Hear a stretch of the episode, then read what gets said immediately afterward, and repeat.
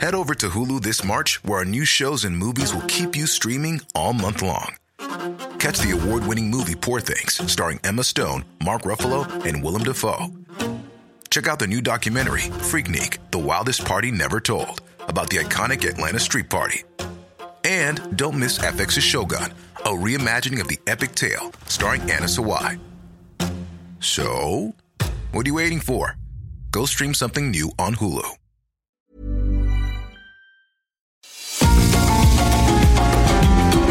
GastroLab es un lugar donde cabemos todos.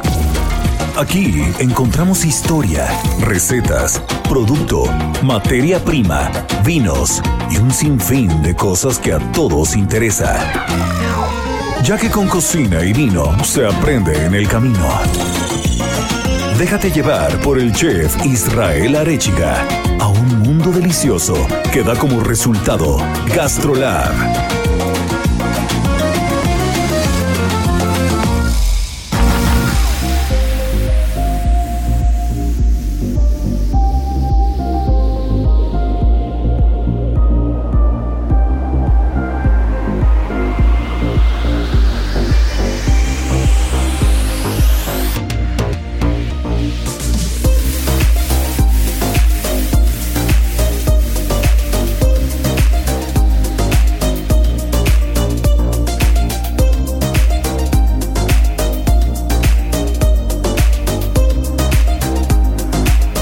¿Cómo están? Ya empezó Gastrolab, sí, están escuchando muy bien. Ya es la una de la tarde, ya es fin de semana. Ya está aquí nuestra querida Miriam Lira, editora de Gastrolab, que nos tuvo muy abandonaditos la semana pasada. Ya tenemos aquí a Marianita Ruiz, nuestra chef de cabecera, a Sergio Ibarra, que ya vino a poner el desorden aquí con una botella de chacolí. Y pues un servidor que vamos a estar platicando hoy de un especial que mi querida Miri, no sé si soy yo el indicado para presentar eso, porque este es, es el autocebollazo. Pero tenemos una edición especial esta semana en Gastrolab de serie. Las 8 de GastroLab. Es momento de dar un repaso por nuestras páginas.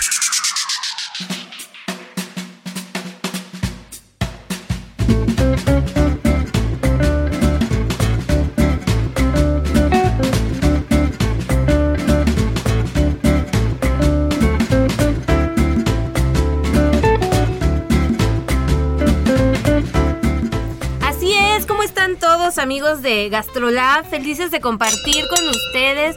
Ya sonaron las copas, ya está aquí el Somet, ya estamos todos reunidos. Y sí, tenemos un especial de Ceru, porque Ceru tiene muchos motivos para celebrarse estos días, muchísimos. Muchos, mi querida Miri, porque no es poco, no, no- no es poco decir que, que si bien es el segundo aniversario de la reubicación de Ceru San Ángel, es un es. restaurante que lleva abierto 12 años. 12 años, este 23 de noviembre se cumplen 12 años desde que empezó este restaurante, pues ya de muchísima tradición al sur de la ciudad. Y pues, ¿qué podemos decir de Ceru San Ángel si no es que se sirve algunos de los platillos más ricos de la cocina española en toda la ciudad? ¿A poco no? La verdad es que sí, Israel. o sea, Sí, la no verdad es de que- este, el modesto. La verdad es de que, de que me encanta que, que haya dos Cerus. Porque para quien nos esté escuchando, bueno, el de San Ángel se, se reubicó hace un par de años y, y ya tiene 12 años abierto. Y el de Lomas estamos en diciembre a punto de cumplir el primer aniversario. Por eso juntamos Primero. todo. Echamos ya la casa por la ventana en Gastrolab con Ceru. Porque justo platicábamos con Gastrolab. Escucha nada más eso. Qué, qué rico es ser parte de Gastrolab y platicar con Gastrolab sobre Ceru siendo parte de Ceru. Este es como un Inception, ¿no? Ya sé. Pero justo platicábamos eh, con la reportera estrella de, de Gastrolab que, que me encanta tener dos ubicaciones, dos restaurantes, porque son dos vertientes totalmente diferentes. Cuando hablamos de la cocina española tradicional, en el imaginario colectivo vamos a encontrar lo que encontramos en San Ángel. ¿No? Esos platitos de callos a la madrileña, callos a la andaluza, de tortilla de papa, de huevos rotos con jamón, de croquetitas, de algunos platos con bacalao, de algún besugo oreo, el famosísimo lechón que en serio San Ángel es una delicia, crujientito, crujientito por fuera y suave por dentro. Vamos a encontrar esos platos que que uno espera encontrar en un restaurante español, en un restaurante español en forma en México. Claro, ¿No? sí, sí, Esa sí. paella que, que estamos acostumbrados a ver con el arroz este amarillo, rico, evidentemente sin salchicha y sin cosas extrañas, pero sí con su chistorrita a veces, puede, puede haber un fideuás, mejillón, almeja, camarón, pescado, fondito de azafrán, o sea, cosas bien hechas, pero, pero parte de la cocina tradicional que está en el imaginario colectivo. Pero cuando hablamos de cerulomas, cerulomas es sigue siendo cocina española, sigue siendo cocina española tradicional, eso es lo increíble, porque no estamos haciendo cocina contemporánea, no estamos haciendo cocina molecular, no estamos haciendo cocina extraña, sigue siendo cocina tradicional española, pero no la del imaginario colectivo, sino la cocina tradicional española que no es tan común encontrar. Un asador vasco, por un lado, y Que un es la asador- gran estrella. que esa es la gran, es la gran estrella, estrella. y un asador mediterráneo de arroces por otro lado, ¿no? Entonces vamos a encontrar que en uno tenemos la parte tradicional, pero en otro tenemos pescados, estilo Guetaria, que Guetaria es este pueblito que ya hemos platicado anteriormente, un pueblito pesquero muy pequeño, que es muy famoso por sus asadores, que este que alguno de ellos tiene una estrella Michelin hace algunos años y otro lleva abierto 60 años y es un, es un pueblo de 2.000 habitantes con una tradición de asar pescado durante, durante los últimos siglos. Y, y- y por otro lado, que sigue siendo cocina tradicional española, y por otro lado los arroces, que es muy fácil encontrar en lugares como Murcia, como Valencia, en estas comunidades en el Mediterráneo, en Cataluña incluso, y que, y que si bien cuando decimos paella nos imaginamos el arroz amarillo con mariscos y cosas, pues realmente eh, los, los arroces de mariscos y los arroces con la capita pegadita abajo, el socarrado y todo, son arroces mediterráneos, son arroces de estas zonas que poco tienen que ver con la paella. Si bien son arroces, son cosas totalmente diferentes. Y esa gastronomía de producto, de producto de País Vasco, de producto del Mediterráneo, de producto de Galicia, traer un rodaballo en avión de Vigo a la Ciudad de México se dice fácil. Traer vieiras, traer salmonetes, traer productos que a veces no es fácil encontrar en este país, o no es fácil encontrar frescos, o no es fácil encontrar en una carta de restaurante. Pues el tener todo ese producto hace que sea una oferta gastronómica totalmente diferente. Pero si resumimos los dos conceptos, los dos son cocina española tradicional. Nada más que una es la cocina española tradicional de guisos, de cocina que tenemos en el imaginario, y la otra es totalmente de materia prima, ¿no? Así es, pero qué mejor que tenerte de primera mano para que les cuentes a todos, porque además, si ustedes no saben, el, chef Israel es súper jovencito. Eso es así, menor de 35, ya lleva un buen camino ahí recorrido.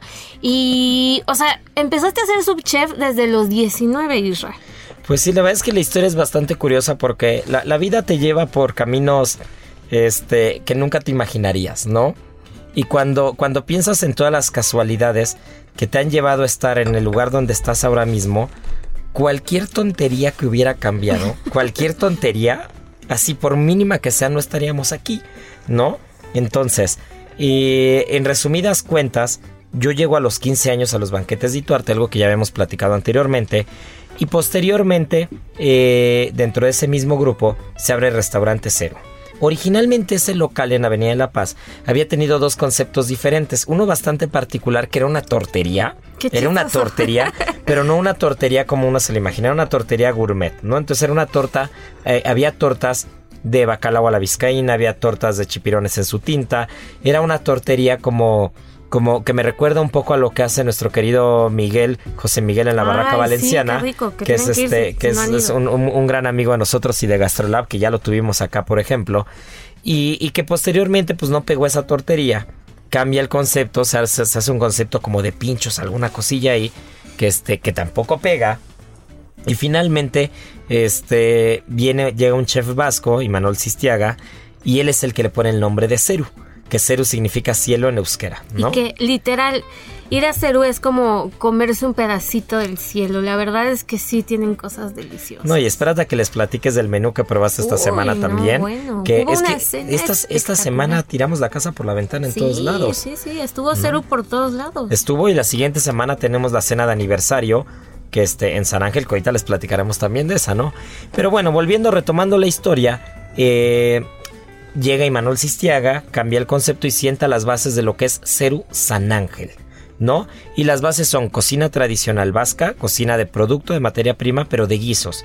Lo que esperas que te cocine una abuela vasca, lo que esperas que te cocine eh, esta es, eh, que, encuentras en estas recetas de matriarcado vasco que van pasando de generación en generación. Y no solamente de matriarcado, porque la cocina vasca también es muy famosa porque tiene grandes cocineros hombres y porque los hombres siempre han cocinado al igual que las mujeres, ¿no? Es un, es un tema muy común, tanto que las fiestas de San Sebastián, por ejemplo, en enero, eh, la gente se viste de dos formas, ¿no? O, se viste con el traje tradicional de, los vascos, que, están en los caseríos y, que están siempre a cargo del campo y a cargo del ganado y de todo, o se visten de cocineros, ¿no? Porque, porque el ser cocinero es algo muy común. Entonces, pues bueno, al final eh, y Manol siente esas bases de la cocina tradicional que se va encontrando en País Vasco y, y, bueno, tengo la oportunidad de formar parte del equipo y me quedo y me quedo como subchef ahí, ¿no? Bueno, empiezo como cocinero, me acuerdo que tenía 17, 18 años. 19 años, o sea, ¿cómo, cómo a los 19 años ya estás marcando caminos esta cañón? Pues al final a esa edad aprendes, ¿no? Y lo que te hace que te den las oportunidades, pues es el estar ahí metido. Y el estar metido no quiere decir estar metido cinco días de la semana, ocho horas, ¿no? Significa vivir ahí.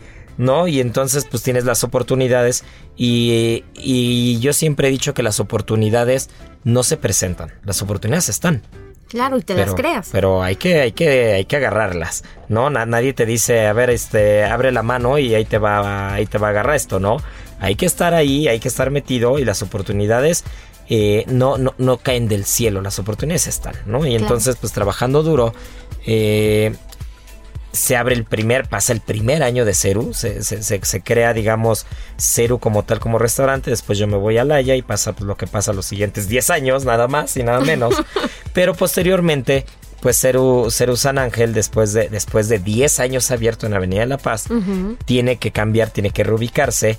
Y, se va a Avenida Revolución. Y se, va a Avenida Revolución, cambia de grupo, ya deja de pertenecer al grupo Ituarte y entonces, pues bueno, se pasa a Avenida Revolución, que justo este, este 23 de noviembre es cuando se celebra la, reapertura, los 12 años, que si bien el de Avenida de la Paz no abrió un 23 de noviembre, sí abrió a finales de año, ¿no?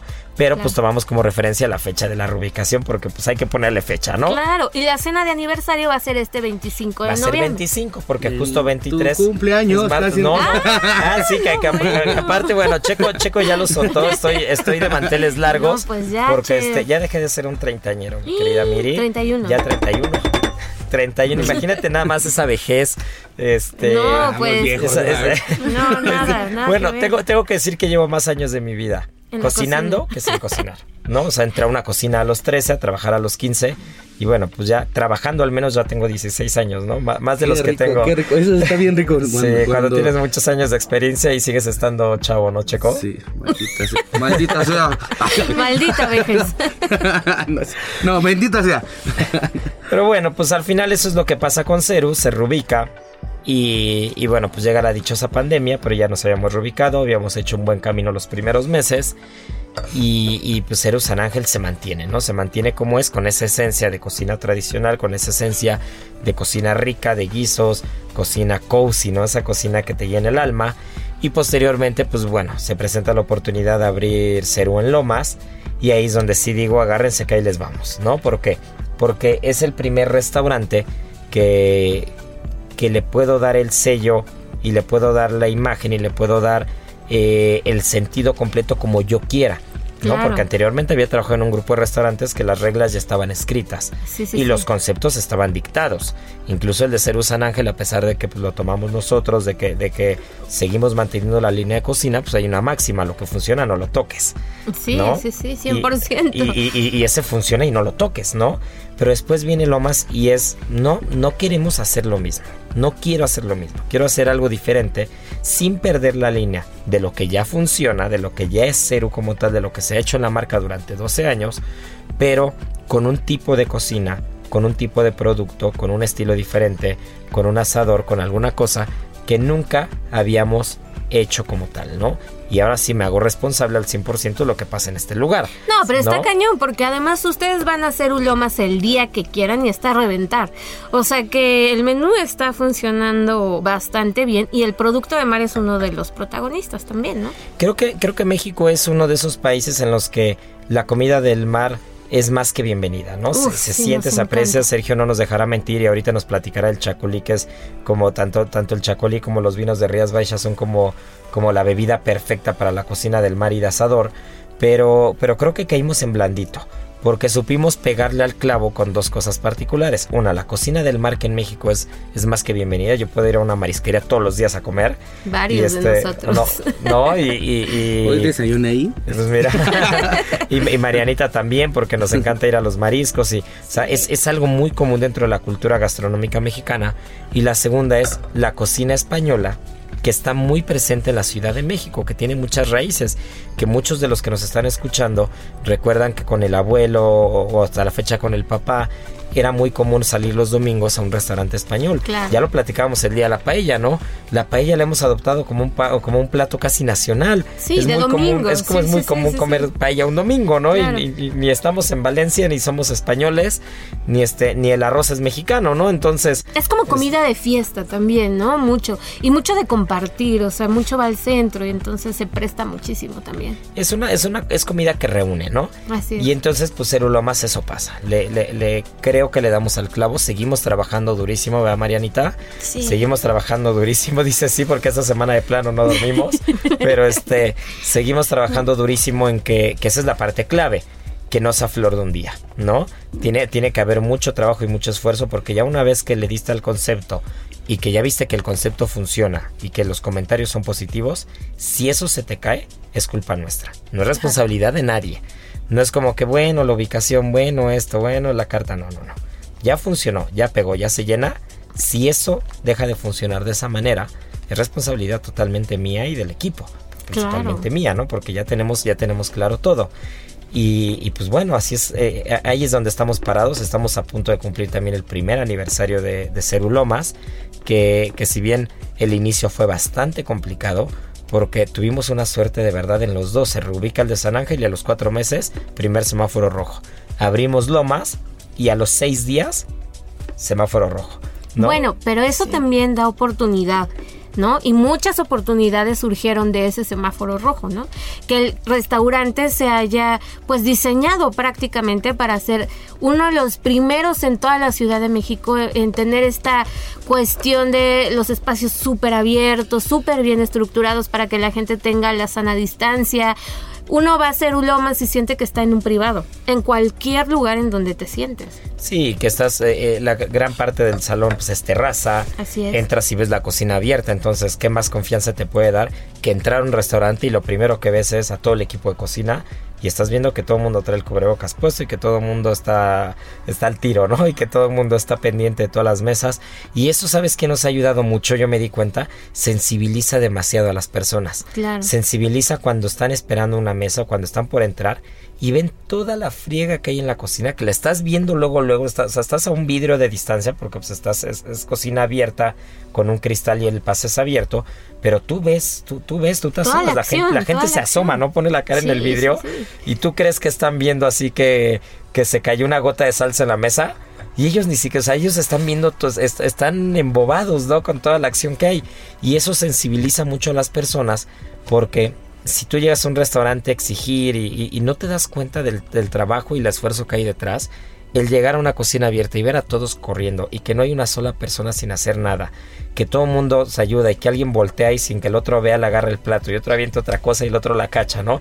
Y entre tres personas en dos segundos montaron un plato diferente sin, sin hablarse, todo el mundo ensambló un plato en tres segundos, hace que digan, ay, Valoras. no sabes qué trabajo hay detrás hasta que lo ves, ¿no? Claro. Y creo que, creo que eso hace que, que también el comentario generalizado de la gente que va eh, sea, sea un comentario en su mayoría positivo, ¿no? Es imposible, no somos monedita de oro, no le podemos caer bien a todos, es imposible hacer las cosas bien al 100% todos los días, eh, por más que uno lo quiera y por más que uno lo busque, que aparte tenemos un gran equipo que, que, que no es de no es que digas, bueno, es que hay que andar atrás de todos para que funcione.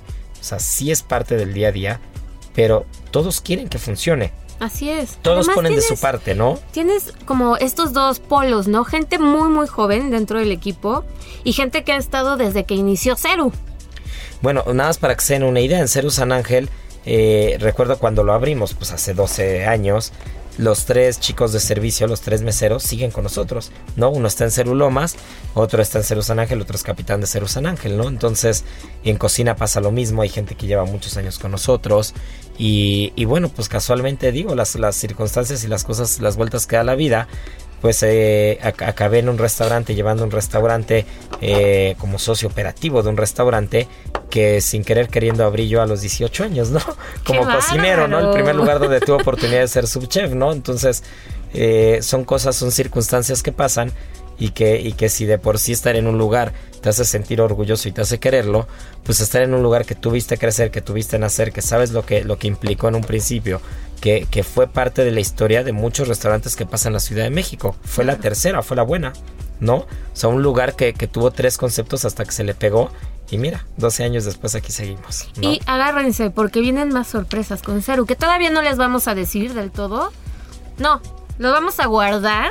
Lo porque vamos a es un gran bien. secreto, es un secretazo. Sí, la verdad es de que, de que esto no se va a quedar aquí.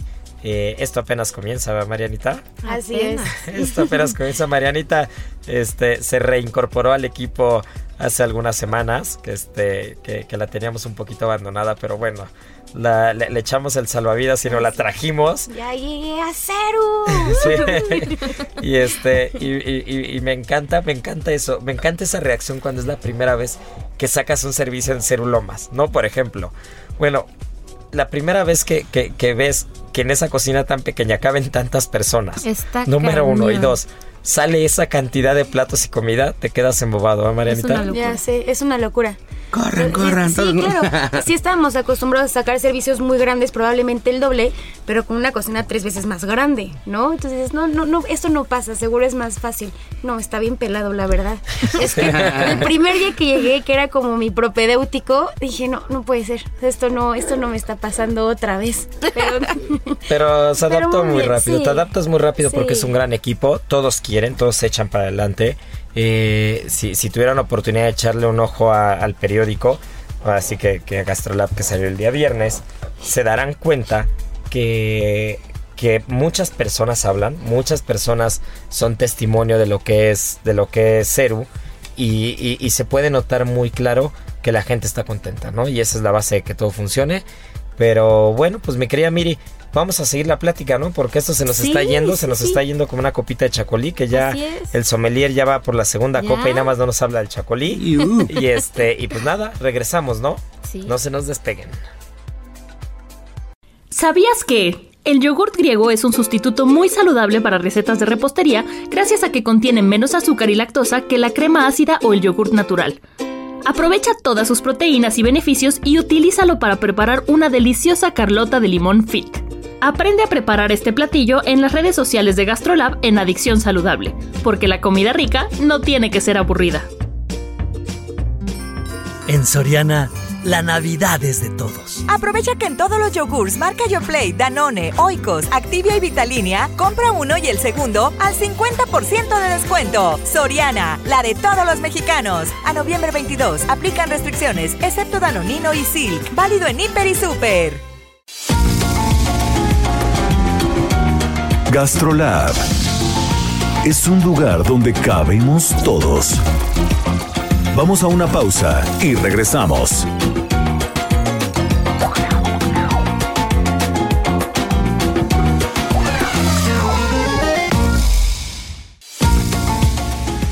Gastrolab, estamos de regreso.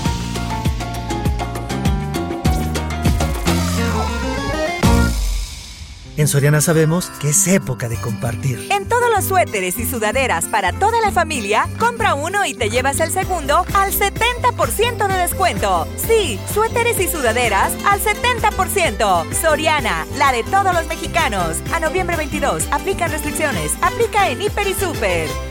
¿Sabías que... La pera es rica en fibra soluble e insoluble, por lo que es una gran opción para mejorar el funcionamiento del sistema digestivo, además de que contribuye a reducir el colesterol y prevenir enfermedades cardiovasculares. Aprovecha esta fruta de temporada y cocina una tarta light con peras Bartlett de California.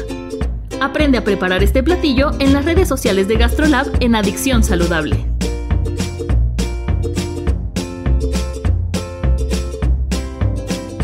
No hay amor más puro y sincero que el de...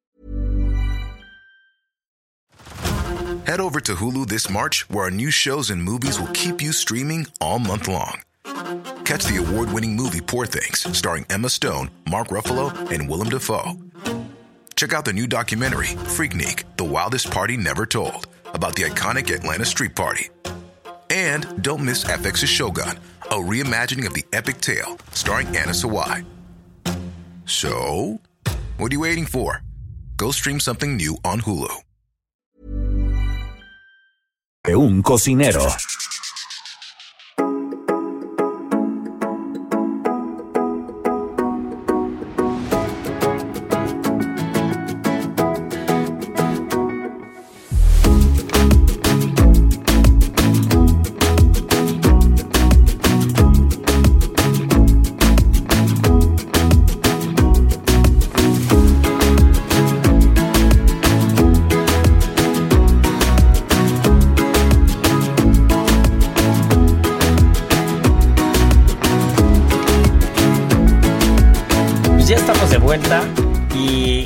Y, el chacolí en la copa, antes de pasar a que, a que el Some nos ilustre con, con, este, con este gran vino de la zona de País Vasco, que, que pues si ya estamos hablando de serio, estamos ubicados en los asadores de Guetari, estamos hablando del producto, pues el chacolí es el maridaje perfecto. Pero hablando de maridaje, mi querida Miri, pues tú nos acompañaste el día martes a Qué una de las ¿eh? cenas más largas en cuanto a tiempos, una de las cenas que más trabajo incluyó y que imagínense nada más, nos trajimos a un cocinero gallego Así es. solo para esta cena. Nueve grandes vinos y nueve platillos que estuvieron de hiper mega lujo. Ustedes no saben cómo salimos de ahí todos los que estuvimos. Rodando fue poco. o sea, Rebotando. qué cosa. Y el chef, fenomenal. Álvaro Fuentes, que es de Meloxeira, de Galicia, estuvo allí y bueno, nos consintió de una manera junto con Israel. No, no, no, no saben, ¿eh? Una locura. Ahorita van a ir desmenuzando cada uno de los platos porque de verdad fue estupendo. No, fue una delicia la verdad porque eh, solo para ponerlos en contexto de, de por qué esta cena fue tan peculiar y tan importante, traer a un enólogo o a un dueño de una bodega de vinos de España, que imagínense la cantidad de países que les compra, imagínense la cantidad de trabajo que debe tener hacer millones de botellas, traerse a uno ya es complicado. Traerse a dos al mismo tiempo es difícil. Traerse a nueve, traerse a nueve es prácticamente imposible. ¿no? Juntar la agenda de nueve diferentes enólogos, dueños de bodegas, que tienen que estar pendientes del viñedo, de las fermentaciones, del embotellado, que tienen que estar pendientes de, todos los procesos, porque no solo hacen un vino, ¿no? Hay el que hace 7, hay el que hace 15, hay el que hace 20, hay el que hace 3, y traerse a nueve diferentes, sentarlos en un restaurante, poner a presentar cada quien uno de sus vinos, y tener a dos cocineros, este, haciendo ¿Echando una- duelo sí, ahí? echando, no, echando mano porque hay muy, hay Echando muy mano, buena relación sí, con. Álvaro, es un gran cocinero que cuando tuve oportunidad de estar en Galicia me enamoré de su cocina y le dije, hombre, cuando, cuando vengas vamos a hacer algo. Y resultó que venía gente de, de- de la bodega de Atis de Rías Baixas y fue, pues aprovecha el viaje, vente y hacemos algo, ¿no? Hacemos la cena. Así es. Y, y les voy a platicar los platos que hizo Álvaro y Marianita irá platicando los que hicimos nosotros. Échenle, porque, estuvo. De verdad fue una delicia. Sí, sí, sí. Vieiras gallegas, vieiras Uf. frescas, este, este famosísimo bivalvo que, que, que es una de las joyas gastronómicas que tenemos en, en- en ambos restaurantes, tanto en San Ángel como en Lomas, con un poquito de foie, un plato de Álvaro, que es de verdad una delicia, una mezcla bastante, bastante curiosa, pero que si lo pensamos tiene sentido. El foie gras es muy grasoso, muy untuoso, es mantequilloso, tiene mucha personalidad. Y la vieira también. La vieira tiene mucha grasa también. Entonces la caramelización de ambas cosas iba perfecto. Y escucha nada más, mi querido Checo, se te va a hacer agua a la boca porque, porque nos fallaste ahí. Este, no alcanzaste a llegar a la cena. Pero bárbaro, un champán, una cosa deliciosa. Eh, un champán llamado Charles Hitzig, que es una, es, es de verdad una de las joyas que vamos a encontrar, un brut, que, que bueno, iba bárbaro, ¿no? Eh, Checo mejor que nadie nos podrá decir qué es lo que pasa cuando mezclas grasitud y burbujas. Bueno, yo creo que el champán es uno, uno de los productos donde, donde más versatilidad tienes para hacer maridaje. Y además hablar de esa champaña, pues es hablar de uno de los grandes chefs del mundo. Es- ese champán se sirve en todas las cenas de los Óscares, ¿no? Entonces, eh, afortunadamente yo creo que el productor que, el- bueno, y el distribuidor que lo tiene ahora en México es donde tenemos la oportunidad de, de tenerlo ahora en esta cena. Y cómo no, hablar de burbujas, de hablar de acidez, hablar de, de esa gradación alcohólica, pues con el con esa grasitud es impresionante. Yo creo que tenerlo en el paladar, eh, pues tiene un equilibrio impresionante. Escúchenlo bien. Sí, sí, y, y ahí fue Philippe Burrat quien, quien vino y nos habló del champán personalmente. Después viene uno de los grandes vinos que, que tuvimos en la cena, que es la tarea. La tarea que, que el nombre es muy curioso, de una bodega, de una, de una bodega reciente que se llama Sangarida. Y Sangarida, junto con Atis, que son de Rías Baixas, participan los mismos dueños y los mismos enólogos. Y eh, Álvaro hizo un plato que yo me enamoré en Rías Baixas cuando probé ese plato. Y era un trozo de foie con una cigala, que escucha nada más la locura que hizo este, este Álvaro, se las trajo al vacío en el avión. No, bueno. se las ya trajo, me se las esa trajo al vacío en el avión y afortunadamente no hubo ningún tema, las pudo pasar y entonces pudimos servir una cigala perfectamente bien cocinada, gallega, que llegó en avión así fresquita, fresquita del día, sobre un foie gras con un poquito de caviar arriba Sin y una salsita americana. No, una cosa, una cosa deliciosa co- con, un vino que es un godello, que, que el godello es una uva tradicional que vamos a encontrar en diferentes partes de España, ¿no, Checo? Sí, digo, Godelo también es como la, la uva. Podemos, yo creo que mm, son malas las comparaciones, pero hablar de Godelo es, mm, yo creo que un Chardonnay francés, un estilo así, ¿no? Más o Mu- menos. Muy fresco, muy rico, de Aromático, verdad fino. aromático, sí, una delicia. Y después, Marianita, tuvimos Rosé de Il Borro, una bodega que escucha nada más, el dueño es Salvatore Ferragamo, este, ni más ni menos, y, y- y hacen unas cosas espectaculares. Y tuvimos justo a Francesco Pineider que nos vino a platicar del vino que él hace, con una ensaladita Marianita que llevaba esta ensalada porque de verdad era una joya.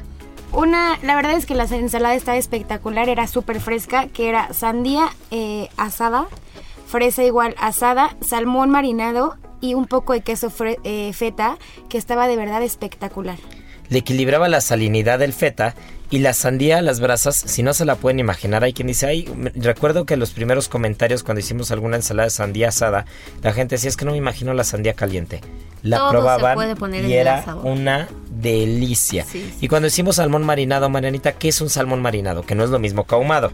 No, eh, la lonja del salmón fresco lo pusimos a un, un- pues como toda una noche antes A marinar justamente o a reposar que con un poco de cítricos, aceite y, Sal y azúcar. sal y azúcar y se deja reposar ahí toda la noche para que se perfume el salmón y al día siguiente se le quita esta capa, ya solo se enjuaga un poquito, pero pues la piel del salmón ya se Ya se secó, ya se deshidrató, ¿no? exacto, y ya se impregnó de todos los árboles de los cítricos y ya solamente se sacaron finas eh, finas capas de pues de salmón y ya sobre la ensalada. Después de esa ensaladita súper fresca, tuvimos un vino que se llama Nana, que es justo de la bodega de Atis de Rías Baixas. Y Nana eh, es uno de los vinos más particulares porque está hecho sí con, sí con uva albariño, pero está reposado durante seis veces en sus lías. Cuando hablamos de las lías, Chico, ¿a qué nos referimos?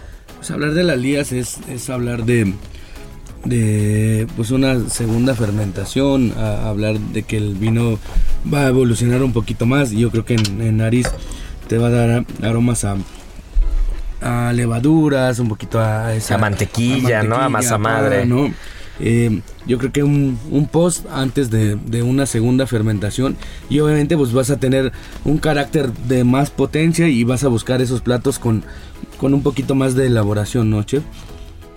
Y después, bueno, eh, justo, justo con ese vino, tanto Robustiano Fareña, que es el propietario de la bodega, como Jean-François, que es el enólogo, que, que- que es un enólogo francés que hace vino tanto en el Bierzo como en Rías Baixas y en Toro también, con la Mula y Quinta La Quitud y algunos grandes vinos.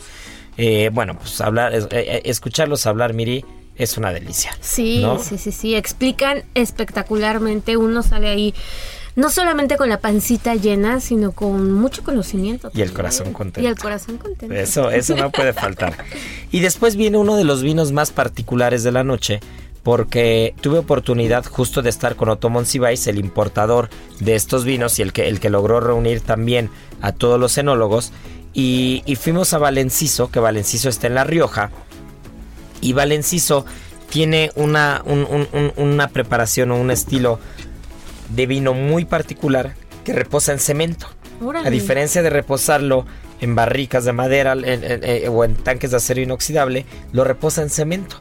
Y entonces este vino de Valenciso, escucha nada más, incluso el Bulli lo tuvo referenciado en la carta, ¿no? Entonces es un vino bastante particular e hicimos un pulpo que estoy seguro que Marianita eh, lo considera uno de sus platos favoritos. Era la cosa más espectacular.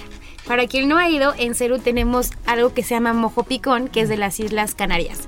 Y lo usamos para un salmonete, pero en este caso el chef decidió usarlo en un pulpo. Entonces eran tentáculos de pulpo, los metí en el mojo picón, que para quien no lo tenga como ubicado es como una pasta bastante ácida y pues obviamente un poco picosita. Y después se iba a la plancha y se hace una costra deliciosa. Y lo acompañó con una papa panadera o una papa confitada y esa grasita hacía que todo valiera la pena. De verdad no saben qué plato. Sí, la verdad es que, que- que es una cosa bastante curiosa porque no es común meter un, un- un plato ligeramente picante con un vino tinto, pero, pero la verdad es que, que ensambló, que ensambló perfecto. Y después el siguiente vino es Exopto, que, que es de las justo de las bodegas de Exopto, y vino Tom Puyabert eh, a platicarnos también del vino. Y ahí qué platito hicimos, Marianita. Era una codorniz. Una codorniz con una espuma de un puré que hicimos de camote y malanga. El camote y la malanga lo metimos al hosper para que se ahumara un poco con un poco de mantequilla, agua y sal.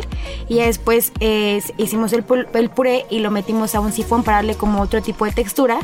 Y em, No, bueno, y estás dejando de lado lo más Ah, rico. ya porque sé. no hubo manera de encontrar cerezas frescas. Queríamos Claro. encontrar cerezas frescas. Y en invierno podemos encontrar cerezas frescas en dos temporadas del año. En verano y en invierno. Pero todavía no están las de invierno. Entonces hay, hay- están las que llegan de Chile, por ejemplo, en verano, cuando es invierno allá. Y cuando es invierno aquí, este, pues llegan las de España. Pero fue bastante complicado. Pero, en pero lo sustituimos con una cereza, que- con una ciruela, perdón, con una ciruela mexicana. No, que pero que a mí qué la locura. ciruela, no la americana, la americana no me gusta nada. esa ciruela en particular. Esa ciruela que es como negrita pequeña que te metes a la boca y prácticamente sale agüita, sale jugo. Sí, es sí, una sí. delicia. ¿Y con qué la hicimos? Eh, era como, pues sí, como una compota en frío, por así decirlo, porque solo estaban reposadas, que tenía eh, oporto, balsámico, azúcar y un poco de vino tinto. Puf. Entonces se hacía como una pequeña reducción y se dejaban reposar así ahí y ya lo que alcanzaban a absorber y aparte pues el jugo que ya traía esta ciruela que son muy jugosas, de verdad era una locura. Miri, ¿qué opinas de ese plato? Yo sé que a ti te no, encantó. no, no me fascinó. Es que lo que dices de esa reducción, ese jarabito que quedaba ahí, delicioso. Una cosa espectacular. Y después el siguiente plato estoy seguro que Sergio lo hubiera disfrutado mucho, sobre todo por el vino, porque tuvimos, mi querido Checo, un Chianti clásico. Un Chianti clásico Don Tomaso eh, de la bodega de Príncipe Corsini y justo vino Fabio Tedeschi a platicarnos del vino, pero, pero ¿qué es un Chianti clásico? Bueno, hablar de Chianti es de estar en, en la región, justo en el corazón de Italia, entre Siena y Florencia. Y bueno, pues Chianti es, ay, qué decirte, pues esos vinos aromáticos, esos vinos frescos, esos vinos que son melosos, esos vinos que, que a la nariz son totalmente frutales, ¿no? Y yo creo que en, en boca, pues te dejan ligeramente ese dulzor eh, sin demeritar el alcohol, la tanicidad, que justo con, con ese osobuco, yo creo que como siempre lo has trabajado muy bien meloso, ¿no? Y, y eso, ese tiempo que lleva en el horno, pues al final... El, Imagínense el- nada más, 16 horas, ¿No? ¿no? El- Se dice fácil. el- Ah, bueno. Y hablar del Chianti, pues es... Son vinos que, que no pueden faltar nunca en tu mesa cuando tienes este platillo al estilo italiano, ¿no? No, y una salsita de pimienta verde, Marianita, cremosita, con un poquito de brandy. Muy rica. La Sí. verdad es que si algo le queda muy rico al chef son las salsas de pimienta. Tiene un toque. Ahí está, el toque, el toque pimentero, pues, el toque pimentero. El toque pimentero, ¿no? Y después viene uno de los vinos que este, que más, que, que probablemente de todos los que probamos, más están en el imaginario colectivo en México, y que más vamos a encontrar porque fue un Alonso del Hierro de Ribera del Duero.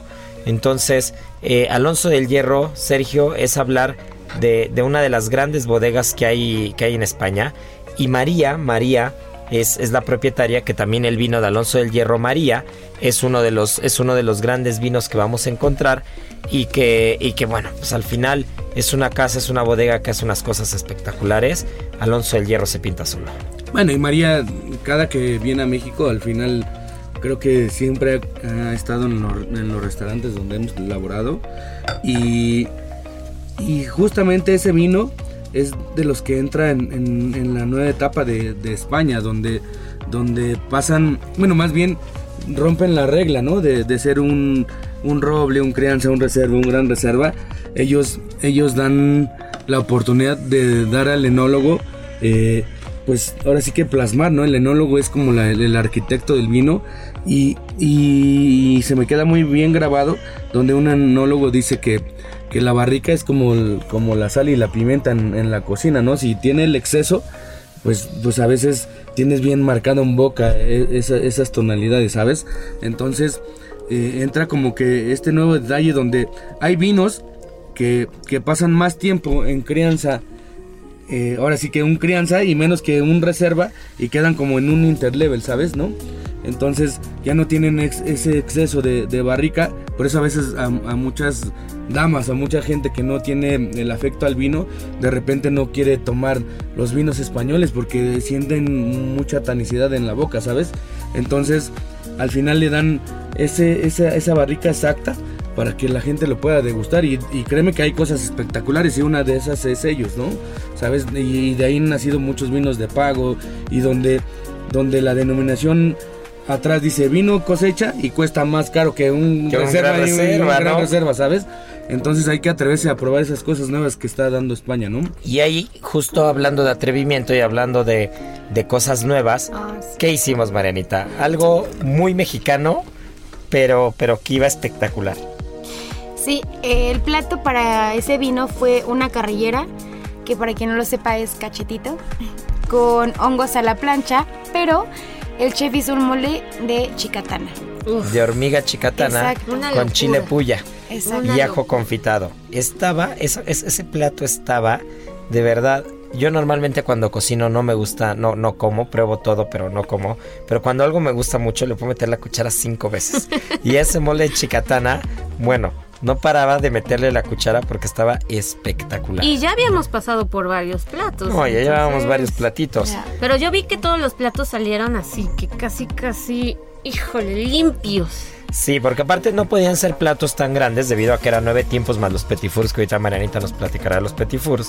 Pero, eh, pero creo que fue la cantidad suficiente para que todo el mundo llegara así, a tono. Exacto. Y el último plato con, con, con, un gran vino, un mostiguillo de finca Terrerazo, que, que de verdad es una delicia, una delicia espectacular de Tony Sarrión. Y bueno, fue, fue la joya de la corona, mucha potencia en boca, una delicia de verdad. Y, y, y, rematamos con el sello de la casa Marenita, los arroces. Los arroces, esta cena no podía acabar de otra manera que no fuera un socarrat. Un socarrat con ribeye a la mostaza hecho en el asador.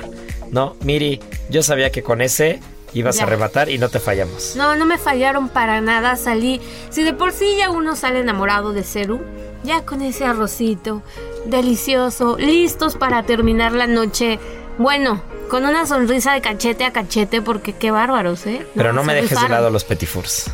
Cuéntanos, cuéntanos, no, cuéntanos. Pues que nos cuente Marianita, que ella fue la que los hizo, ¿eh? Sí, qué cosa tan dulce. Bueno, eh, como evidentemente ya en muchos tiempos solamente nos dio como espacio en los estómagos para meterles petit fours, pero aún así eh, decidimos meter cuatro. El primero era un borrachito de café y arriba tenía un gru de cacao que caramelizado y tenía obviamente como un rope de más café. El que sigue era una frambuesa rellena de una pasta de pistache y en la parte de arriba venía como encapsulada en una como gelatina por así decirlo.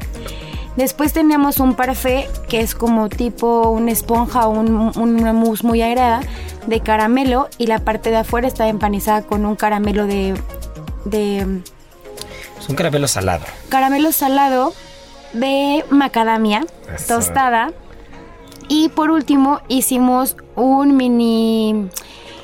Pareciera queso brie, pero era como un cheesecake. Era como un cheesecake de queso brie. de queso brie. Entonces lo veías y era, pues sí, parecía un queso brie como el que compras en el súper. Y a- la parte de abajo venía con sobre una galletita de avellana. Uf, pues imagínense nada más. Esto fue una delicia. Así nada se más, las gastan, Nada más de acordarme sigo babeando. y, y ahí está una pequeña muestra de por qué, por qué nos tocó ocupar la portada, ¿eh, Miri? Pues ¿Por nada qué nos más por tocó? eso. Tienen que ir a visitarlos, de verdad. No se van a arrepentir. A cualquiera que vayan, ya sea San Ángel o Lomas, van a tener una experiencia realmente auténtica. Los emplatados son fenomenales. Van a querer sacarle foto absolutamente todo. Al Instagram, Facebook, todo van a hacerle envidia a sus amigos. Pues sí, y yo creo que también, eh, pues una vez que se va, hay que echarle un ojo a la carta y hay que pedir un buen chacolí, ¿no, Checo? ¿Qué es el chacolí? Ya nos, nos queda poco tiempo porque la verdad es que nos pusimos a hablar, pero este, vamos a rematar con el chacolí porque llevamos echando chacolí todo el programa. Del vino a la palabra. Con el sommelier Sergio Ibarra.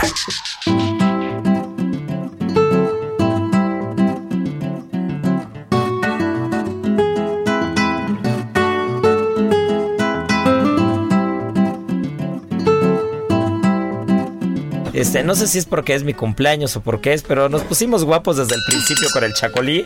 Y, y cuando hablamos de cocina vasca, Checo, el chacolí no puede faltar. ¿Qué es el chacolí? Pues hablar de Chacolí es, es hablar meramente del País Vasco. Es, es un, un vino que, que justamente nace en Guetaria y pues se produce a partir de una uva que se llama Ondarrabi.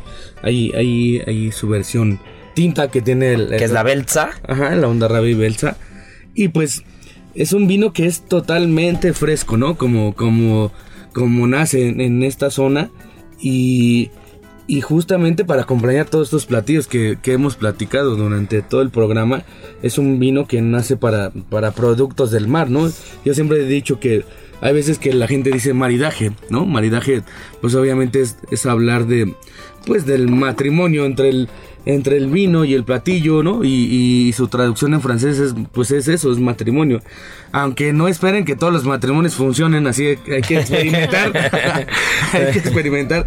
Entonces, yo creo que el, el chacolí tiene la acidez perfecta. Si hablamos de, de maridaje en, en tantos eh, clases que de repente he dado con los alumnos y si tú le pones una ostra, tienes una ostra fresca, ¿qué es lo que inmediatamente se te viene al cerebro?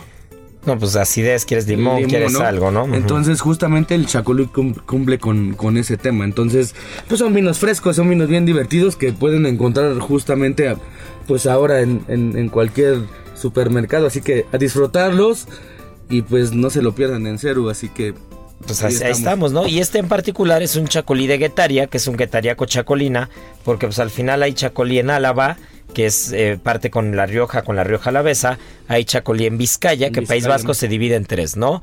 Guipúzcoa, eh, Álava y, y Vizcaya.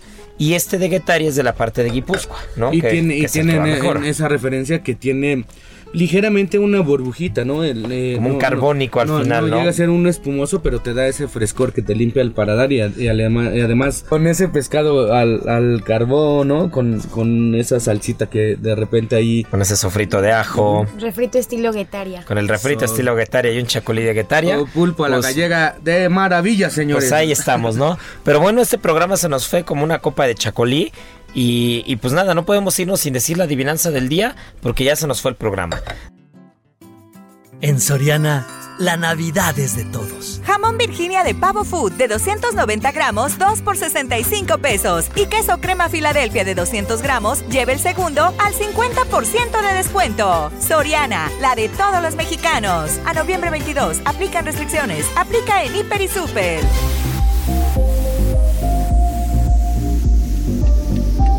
Va a estar bien fácil. Va a ser, la pregunta va a ser algo que ya dijimos al principio del programa. ¿Qué significa Ceru en euskera? Eso. Así que bueno, ya saben, arroba Israel A-R-E-T-X-I-G-A, arroba Israel Arechiga. Aparte de felicitarme por mi cumpleaños. Eso. Este, échenme la respuesta, ¿no? Les mando un fuerte abrazo, muchas gracias por escucharnos. Gracias, mi querida Miri, Marianita, Checo. No podemos irnos sin decir nuestra frase que tanto nos caracteriza. Tripa vacía, corazón sin alegría. Aquí concluye otra emisión más de GastroLab, el lugar donde cabemos todos. Esta es una producción de Heraldo Media Group.